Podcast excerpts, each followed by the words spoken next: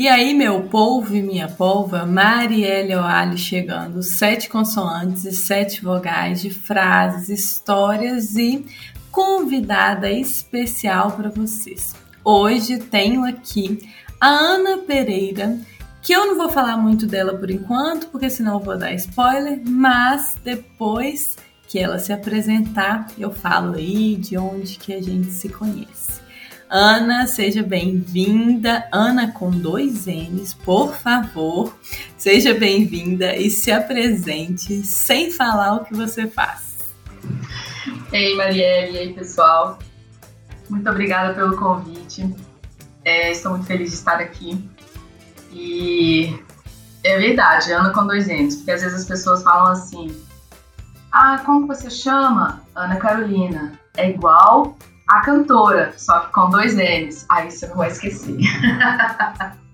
a intenção é essa mesmo.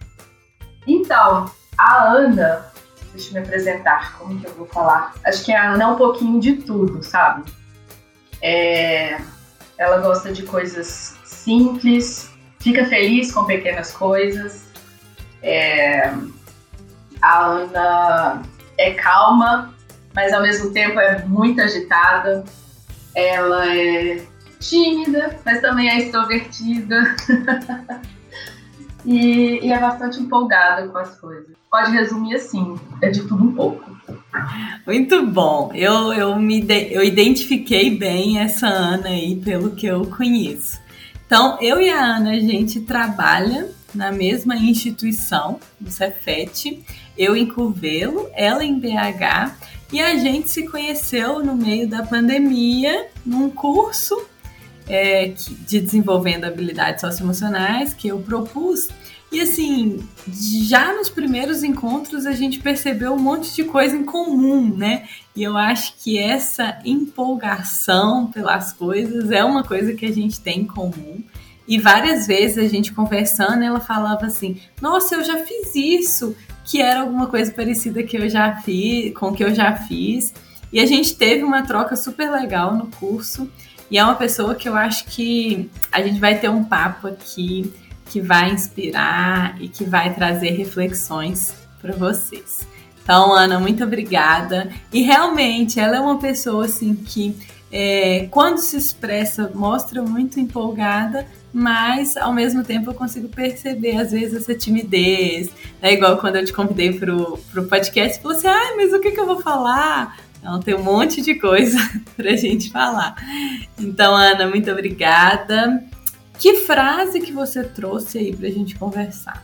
Olha, essa frase não é de nenhum Platão, de nenhum filósofo, assim. Mas é de um filósofo que é o meu orientador, na verdade, é orientador de doutorado, que no finalzinho do meu doutorado, praticamente, é claro que foi ao longo do período de quatro anos, foi um trabalho muito bonito, né, de se ver, mas no finalzinho, quando eu estava lá meio que descabelando, né, preocupada demais com o final, para ver se eu ia dar conta ou não, ele ficava naquele sofrimento, né? Nossa, será que eu vou dar conta? Será que vai dar tempo? E ele falava assim comigo: Ana, não se preocupe com isso agora, preocupe-se daqui três meses. Então, daqui três meses, você pode descabelar, você pode celebrar, você pode chorar, pode fazer o que você quiser. Mas hoje, não se preocupe com isso agora. Né? Preocupe-se daqui três meses. Eu acho que isso me ajudou muito mesmo a viver o presente e a focar no que eu tinha que fazer. Então, quando vinham aqueles pensamentos assim, meio de, ah, será que eu vou conseguir? Será que vai dar tempo? Será? Será isso? Será aquilo? E aí, você joga esses pensamentos lá para frente e aí você vive, vive aqui. E aí, quando você chega em novembro, você já nem tá pensando mais naquilo, né? E aí consegue. Pelo menos foi isso essa que eu quero trazer, essa frase que eu quero trazer aqui. Não, muito legal, porque é, eu trago aqui, né, já trouxe frases de, de, filósofos, de pessoas que, que eu conheci ao longo da vida, as frases da minha avó, E muitas vezes é uma frase dessa simples, mas que representa muito, né, Ana? Então, dessa frase que você falou, o que fica para mim é: não se preocupe com isso agora. E o se preocupe daqui a três meses te dá talvez essa calma de que é, não é que eu não é que não é que não é para eu me preocupar nunca. Porque se eu viro para você e falo assim, não, preocupa com isso não, besteira, eu tô desmerecendo a sua preocupação. Mas quando eu falo assim, se preocupe com isso daqui a três meses, eu te dou tranquilidade. Não, então tá, você pode se preocupar, mas não agora, né? Assim, agora foca aí no que você tem que fazer. Eu, eu achei muito legal. E como que essa frase, assim, como que você leva ela? Você usou ela, ouviu no doutorado, mas como que você leva ela para para sua vida, assim? É, primeiro eu vou, eu vou falar um pouquinho lá do doutorado, porque nesses últimos meses de doutorado, eles são mais. têm uma tendência a serem mais pesados, a gente fica muito preocupado e tal. E aí é o que você falou de calma, e realmente isso me deu uma calma que ficou estampado, essa minha calma ficou estampada não só assim, ficou estampado em mim mesmo, porque quando eu chegava lá no instituto, é, as pessoas ficavam encabuladas, que eu estava sempre rindo, eu tomava café da tarde, eu almoçava com o pessoal. Então, assim, é, eu levei aqueles momentos de uma forma mais leve. Então, isso aí me trouxe essa tranquilidade que ficou estampado, né? Assim, estava bem nítido. E várias pessoas comentaram comigo sobre isso, essa calma, essa calma. E aí, é, eu acho que isso eu estou levando para minha vida no todo, até mesmo aqui algumas pressões que a gente tem que entregar, alguns projetos, alguns relatórios. E aí eu vou fazendo as coisas é, calmamente mas sempre preocupando, não, eu tenho isso para fazer, eu tenho isso, mas de uma forma tranquila, sem ficar assim, ah, eu tenho que resolver isso, tenho que resolver aquilo. Eu acho que antes eu ficava muito mais assim. Sem o desespero, né? Com a, é. com a responsabilidade de ter que fazer, mas sem o desespero de, de não, não vou dar conta. E a gente acabou que a gente conversou muito na época do curso sobre a experiência que a Ana teve no doutorado, porque assim, é, eu quando eu terminei o mestrado, eu não quis fazer o doutorado de jeito nenhum, sabe? E eu ouvia colegas minhas falando de, de quão sofrido foi o processo de fazer o doutorado. É, acabou que assim, depois de um ano que eu tava, depois de um ano que eu terminei o mestrado, que eu estava trabalhando, eu voltei para fazer o doutorado, cheguei a começar o doutorado em Viçosa e aí eu passei no concurso aqui em Curvelo e acabei deixando. E hoje, assim, eu penso, se eu for fazer o doutorado, tem que ser em algo que eu goste muito, que me motive muito, porque, porque eu não quero transformar isso em um momento pesado, assim, sabe, da minha vida, que eu vejo muita gente passando. E aí, conversando com a Ana, ela falou assim: engraçado, comigo foi totalmente diferente. A minha experiência do doutorado foi uma experiência de autoconhecimento. E aí eu fiquei extremamente curiosa com isso, a gente chegou um pouco a conversar. E eu queria, Ana, que você contasse, né, primeiro como que foi, porque eu sei que você fez. Você fez o doutorado todo fora ou foi sanduíche?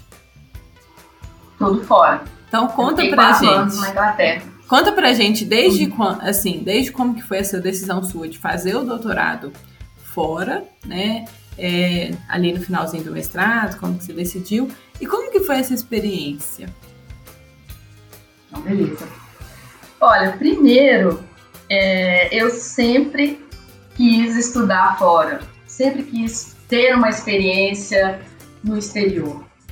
E aí eu fui ter essa oportunidade somente agora com o doutorado. E aí eu fiz o. Eu formei em administração, depois eu, formei, eu fiz uma especialização em logística e sistemas de transporte na FMG. Depois é, eu fui morar fora. Quando eu voltei, eu cheguei na UFMG e fui fazer um mestrado, fui ver a oportunidade de fazer um mestrado em transportes. Aí eu falei, nossa, aqui eu me encontrei. E aí foi. E nisso desenvolvi o mestrado e sempre querendo outros, é, sempre querendo ter essa oportunidade, né, de, de estudar fora. E aí eu tive, pesquisei e consegui é, uma bolsa lá para pela CAPES para estudar lá na Inglaterra, fazer o doutorado em transportes. Então, assim, eu sou muito grata com relação é, essa oportunidade que eu tive, tanto pela CAPES e o Cefet e por todas as pessoas que me deram esse apoio. E aí, é, eu fui com a cara e a coragem e pensando assim, olha, é um sonho que eu tenho de estudar fora, então isso, é, as pessoas que estão ao meu redor, eu, eu sei que eu vou sentir falta delas. Só que, como é um sonho que eu sempre tive, sempre quis, é, isso é algo que é, eu não posso sofrer tanto, sabe? Então, isso é uma coisa que eu deixei de lado. Então, isso eu já fui mais de coração aberto, tentando vivenciar mesmo aquela experiência, sabe? Então, acho que talvez tenha sido diferente para mim essa experiência, porque eu realmente tentei vivenciar e, é, aquele momento e evitar um pouco dessas preocupações com essas ligações aqui no Brasil. Inclusive, tem até, é claro que eu é, considero e agradeço muito todo o apoio que eu tive, né, das pessoas aqui. Mas o que eu quero dizer é que às vezes as pessoas elas vão com um certo medo, querem ir, mas elas têm um certo medo de vivenciar isso e ficam muito vinculados aqui e aí não vivencia nem lá e nem cá. Isso eu não sofri, sabe? Então essa parte é, ficou bem clara para mim. Olha, eu sempre quis estar aqui, eu estou aqui, então é, deixa isso de lado. Aí é o tal negócio, né? Acaba que, não, deixa essa preocupação para depois, né? e também a comunicação hoje em dia, a internet, é, nos deixa muito próximo, né? Então, já facilita. Uma vez eu perguntei para uma aluna, olha, fulano de tal foi agora morar em Portugal. Aí ela falou assim, ah, sim, ele foi a pessoa que estava mais, é, como fala, é, que ela quis dizer assim, que as outras pessoas estavam todas vinculadas aqui. Entende o que eu quero dizer? Então tinha algo prendendo elas aqui no Brasil. Então elas não foram. Ele estava mais solto, mais né? Mais solto. Assim. É. Menos, é, menos cheguei... agarrado, né? Sim, aí eu cheguei para ela e falei assim: não, hoje em dia a raiz é a fibra ótica, sabe? Porque você pode comunicar com a pessoa sempre. É claro que presencial faz a diferença, né? O abraço, aquelas conversar presencialmente. Mas é só um período. Então, se a pessoa tem um sonho mesmo de ir, de morar fora, de passar um período fora, que vá, sabe? Não deixa essa, não deixa algumas questões te prender. E, e assim, o pessoal fala, ah, mas é tranquilo, é, como que eu vou dizer? A Ana tá lá na Inglaterra, tá aproveitando. Mas não é assim, não é tão fácil assim no meu primeiro ano, no primeiro ano a gente fica meio empolgada e depois a gente tem que fazer um projeto né, para fazer a qualificação. E aí depois da minha qualificação, eu tive uma certa depressão. Até uma amiga minha falava, Ana, vai ao médico, vai ao médico. Acho que você tá com depressão. Aí eu fui. E aí realmente o médico eu tava chorando, não queria participar de nada, sabe? Eu tava muito na, na minha, assim. Mas aí depois, é, como eu sou uma pessoa que sempre procuro me melhorar, procuro ajuda, aí eu procurei o um médico e aí desde então eu fiz várias, eu melhorei mesmo. e fiz várias. É, além de terapias, eu participava de vários é, esportes. Então eu estava sempre ocupada, sempre procurando fazer alguma coisa, além das minhas obrigações, entre aspas, que seria é, escrever, é, né, fazer a pesquisa e tal. São duas coisas. Primeiro, isso que você falou de querer ir e saber que você vai perder alguma coisa, né? Eu acho que toda escolha em si ela é uma renúncia. Então, você escolheu fazer o seu doutorado fora, de alguma forma você vai ter que re renunciar a alguns momentos ali em família, com as pessoas que eram próximas, mas quando você coloca essa consciência de que, olha, para eu conseguir atingir esse sonho, eu preciso minimamente abrir mão disso imediato aqui agora, se torna mais fácil esse essa adaptação. Mas ao mesmo tempo, a gente achar que vai ser tudo como a gente desenhou na nossa cabeça é ilusório, né? Então, igual você disse, no primeiro ano você chega empolgado, você consegue, mas em algum momento aquilo pode ser muito difícil para você. E quando a gente identifica algo que está sendo difícil, não tem nada de mais, não tem nada de mal em, olha, aceitar, reconhecer e pedir ajuda, como você fez. E eu tenho certeza que essa ajuda que deu condição para sua evolução e ressignificar as coisas aí. Então, eu queria que as pessoas que estivessem nos ouvindo pensassem nisso, assim. É, não é porque você se programou, que você planejou, que você se vê pronto para uma determinada situação, que aquilo não pode te surpreender e te mostrar dificuldades. E que nesse momento tá tudo bem você pedir ajuda, procurar e entender que a partir daquilo ali você pode, pode melhorar. E aí a questão do doutorado tem muito assim, aquela vozinha falando, ah, mas você não pode tomar um café porque você tem que focar naquele parágrafo. Ah, você não pode é, fazer um exercício porque você tem que fazer isso. Você não pode fazer isso, sabe? Então fica aquela sempre aquela vozinha na sua cabeça. É uma pressãozinha é, te impedindo de fazer as coisas. Só que aí, como eu falei, no final do meu doutorado, é, no caso é que foi bem no final, assim, né? Mas pelo menos eu percebi que é possível fazer tudo. Então, assim, se você planejar, é claro que eu tô falando assim, parece que é muito fácil, mas eu passei por um período bem difícil durante uns três anos, sabe? Mas é, é possível planejar. Então, você pode é, acordar cedo, fazer suas atividades, físicas, né? Por exemplo, fazer alguma corrida, alguma caminhada. Depois você se foca, se almoça, toma um café com, com seus amigos, depois você foca de novo. Então, assim, é possível. É isso que eu, eu até quero é, fazer uma proposta depois para o pessoal lá do meu departamento.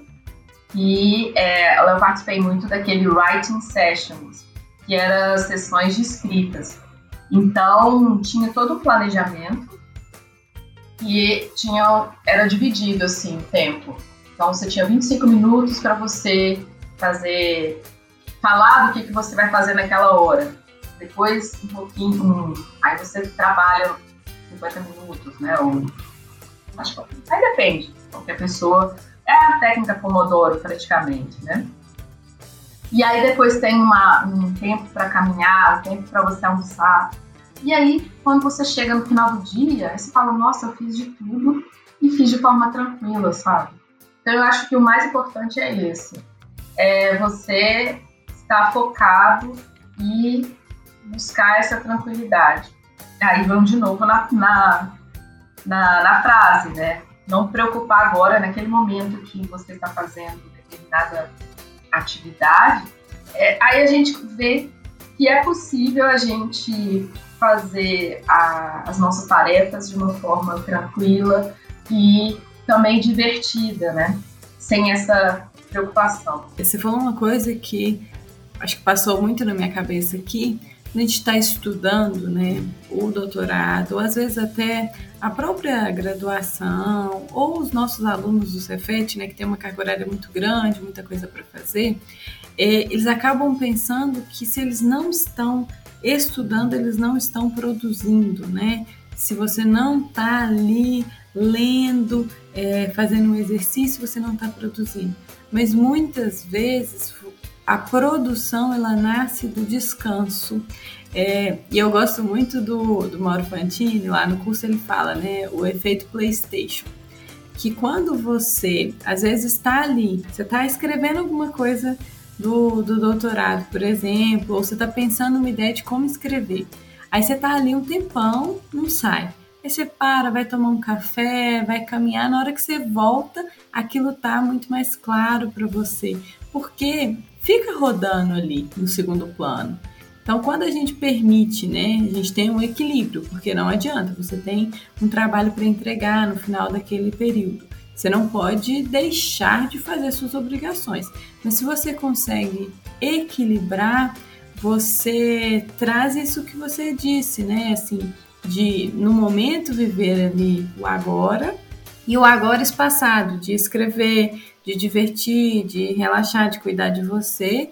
E a preocupação, você vai colocar ela no momento que for necessária ali, né, Ana? Você, assim como eu, se lida com tanto adolescentes como jovens aí na graduação. Eu acho que passar essa mensagem para eles é legal, né? Porque eles vivem angustiados, assim. Você já chegou a comentar com eles alguma vez essa frase? Já, eu sempre comento, principalmente na, nessa disciplina que eu estou dando aula agora, de metodologia da pesquisa, que é como se fosse uma preparação para eles já é, pensarem no tema que eles vão trabalhar no, no TCC, né, que é o trabalho de conclusão de curso. É claro que a disciplina está no segundo período, e aí o TCC vai ser bem daqui uns três anos, sabe? Vai demorar um tempinho ainda. Só que eu procuro trabalhar com eles nesse sentido. O que, que você quer para você? Qual que é o, o, tema que mais te interessa? Qual que é a, a área que mais te interessa? Tente enxergar isso no seu dia a dia, na, na, nas, nas outras disciplinas. E aí, eu falo assim, né, para eles sofrerem tudo que eles que sofrer agora, para não chegar lá no TCC e sofrerem ao fazer o TCC. TC, trabalho de conclusão de curso, monografia, dissertação, tese, metodologia científica, normas da BNT, isso tudo aí já dá um certo pavor, né? E aí a gente já fica assim, nossa, eu vou ter que escrever, vou ter que ler muito e tal. É, então já dá um sofrimento, já fica assim, ai, vou sofrer, né? Então eu falo com eles, olha, na verdade acho que eu falo diferente. Que eu falo com eles, é para vocês sofrerem tudo agora, para vocês não sofrerem lá na frente, sabe? Porque essa, essa disciplina é para vocês verem é, o, que, que, que, que é um projeto de pesquisa, é, sobre as normas, sobre ética, sobre os seus interesses. Então, para vocês sofrerem agora e não sofrerem lá. Então, acho que é o oposto que eu estou falando, sabe? Mas, de certa forma, eu chego e falo com eles que para eles terem uma paciência, por exemplo, eu já falei com o pessoal de iniciação científica, que a, a pesquisa em si, ela precisa, está falando do PlayStation, né, ela precisa de um, de um tempo para é, amadurecer. Então a gente precisa desse tempo. Talvez seja por isso que o mestrado, doutorado, precisa de um, é um tempo maior, né?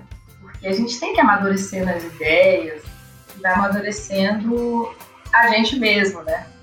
além do tema. O que você disse para mim aí, né, fez muito sentido, que você está trabalhando com os alunos do começo do curso e quando você fala com eles, né, brinca assim, olha, sofra agora para não sofrer lá na frente. Para mim, você está dizendo para eles, olha, se vocês se comprometerem agora nessa disciplina, a entenderem o que, que é um projeto, buscarem ali autoconhecimento em quais áreas que vocês se identificam mais, isso vai gerar em vocês uma tranquilidade maior para quando você chegar no TCC, você já está direcionado. E aí lá você vai fazer o que precisa e naturalmente raiva, a gente vai passar em algum momento. Todos esses ciclos, esses finais de ciclo, né, como você disse, TCC, monografia, dissertação, a tese, eles são momentos de entrega e ali tem uma pressão envolvida porque tem uma aprovação ou não. Então, naturalmente, ali vai ter uma um sentimento de, de mais de preocupação mesmo. Mas quando você se prepara, quando você de alguma forma ali no começo do curso mostra para os alunos, olha, a partir do momento que vocês aqui se comprometerem com a disciplina e pensarem na estrategicamente lá na frente, vocês vão ter menos problema, né?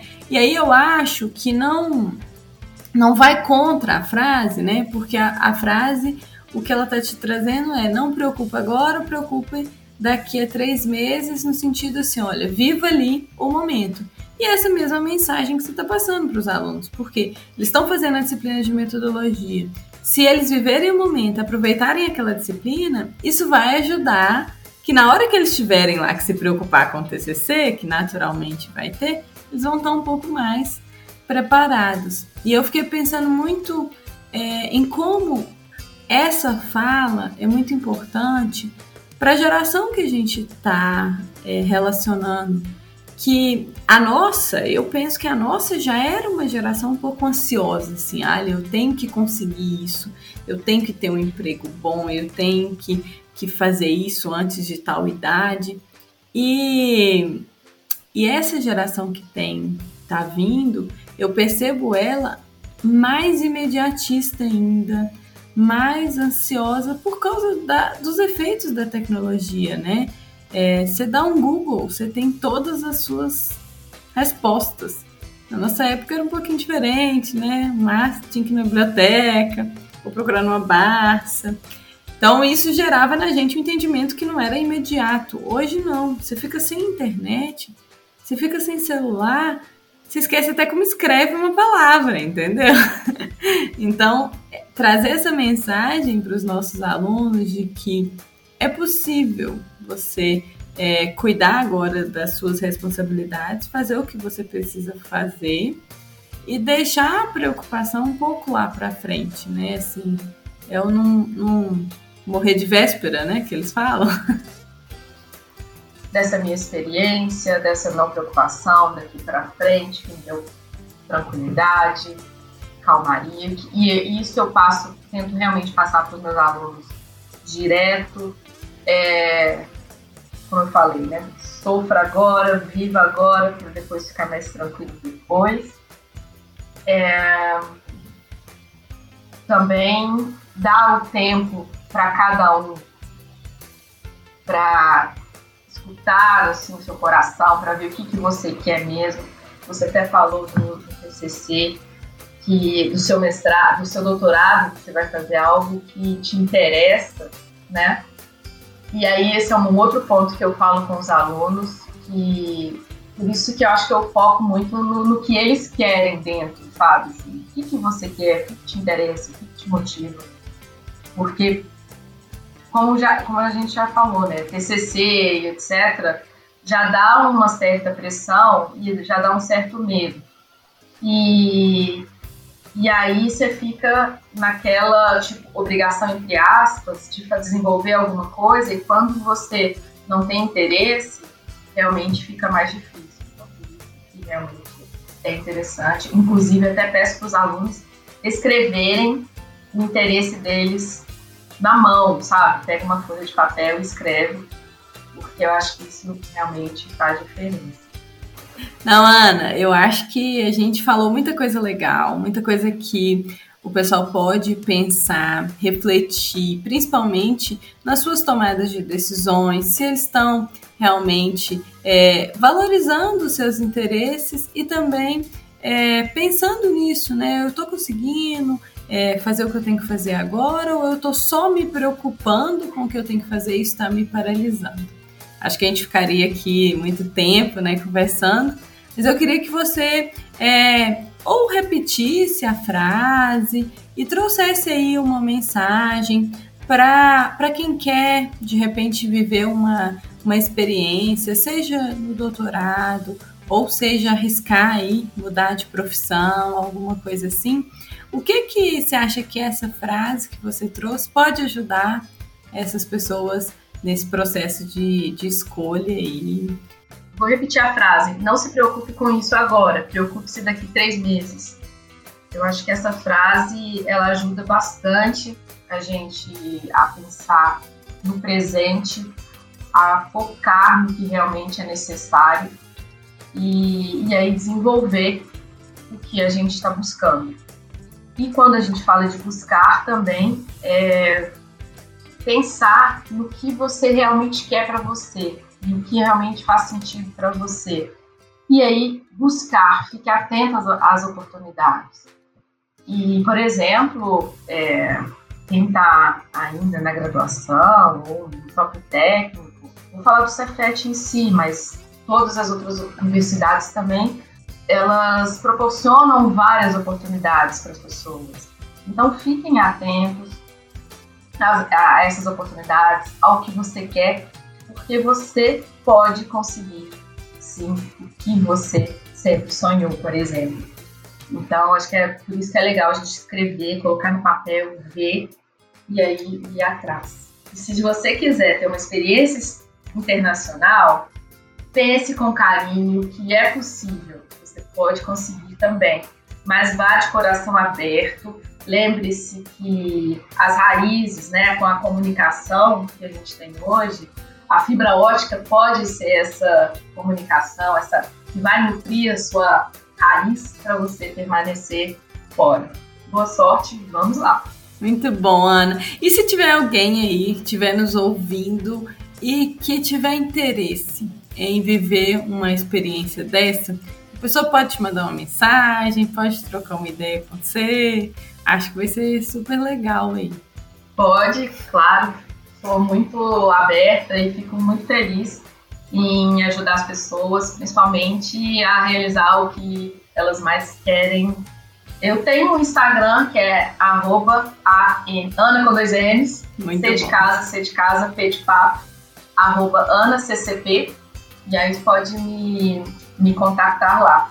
Também tem um Instagram do Grupo Arte, que eu faço parte lá do, do Cefet, que é arroba ARTT underline CefetMG. E aí vocês veem também alguns trabalhos que a gente faz. Eu sei que eu nem comentei sobre o trabalho aqui, mas é um outro caminho para conectar aos meus trabalhos. Muito legal, eu vou deixar na descrição do episódio também os dois links, tá? O do, do Instagram pessoal da Ana e do Arte Cefete. E sinta-se aí, a Ana é uma, uma gracinha, tenho certeza que ela vai poder te ajudar, te dar a perspectiva dela dessa experiência. E eu deixo vocês com meu abraço virtual, mas com a intenção real de que a gente consiga buscar esse presente, né, vivenciar esse presente, entendendo da responsabilidade de fazer as nossas obrigações, fazer a nossa parte, mas com a leveza de que a preocupação talvez ela não é necessária naquele momento e que a gente pode jogar um pouquinho para frente para nos dar tranquilidade para viver os nossos dias. Então, um beijo e até mais, seus idiotas.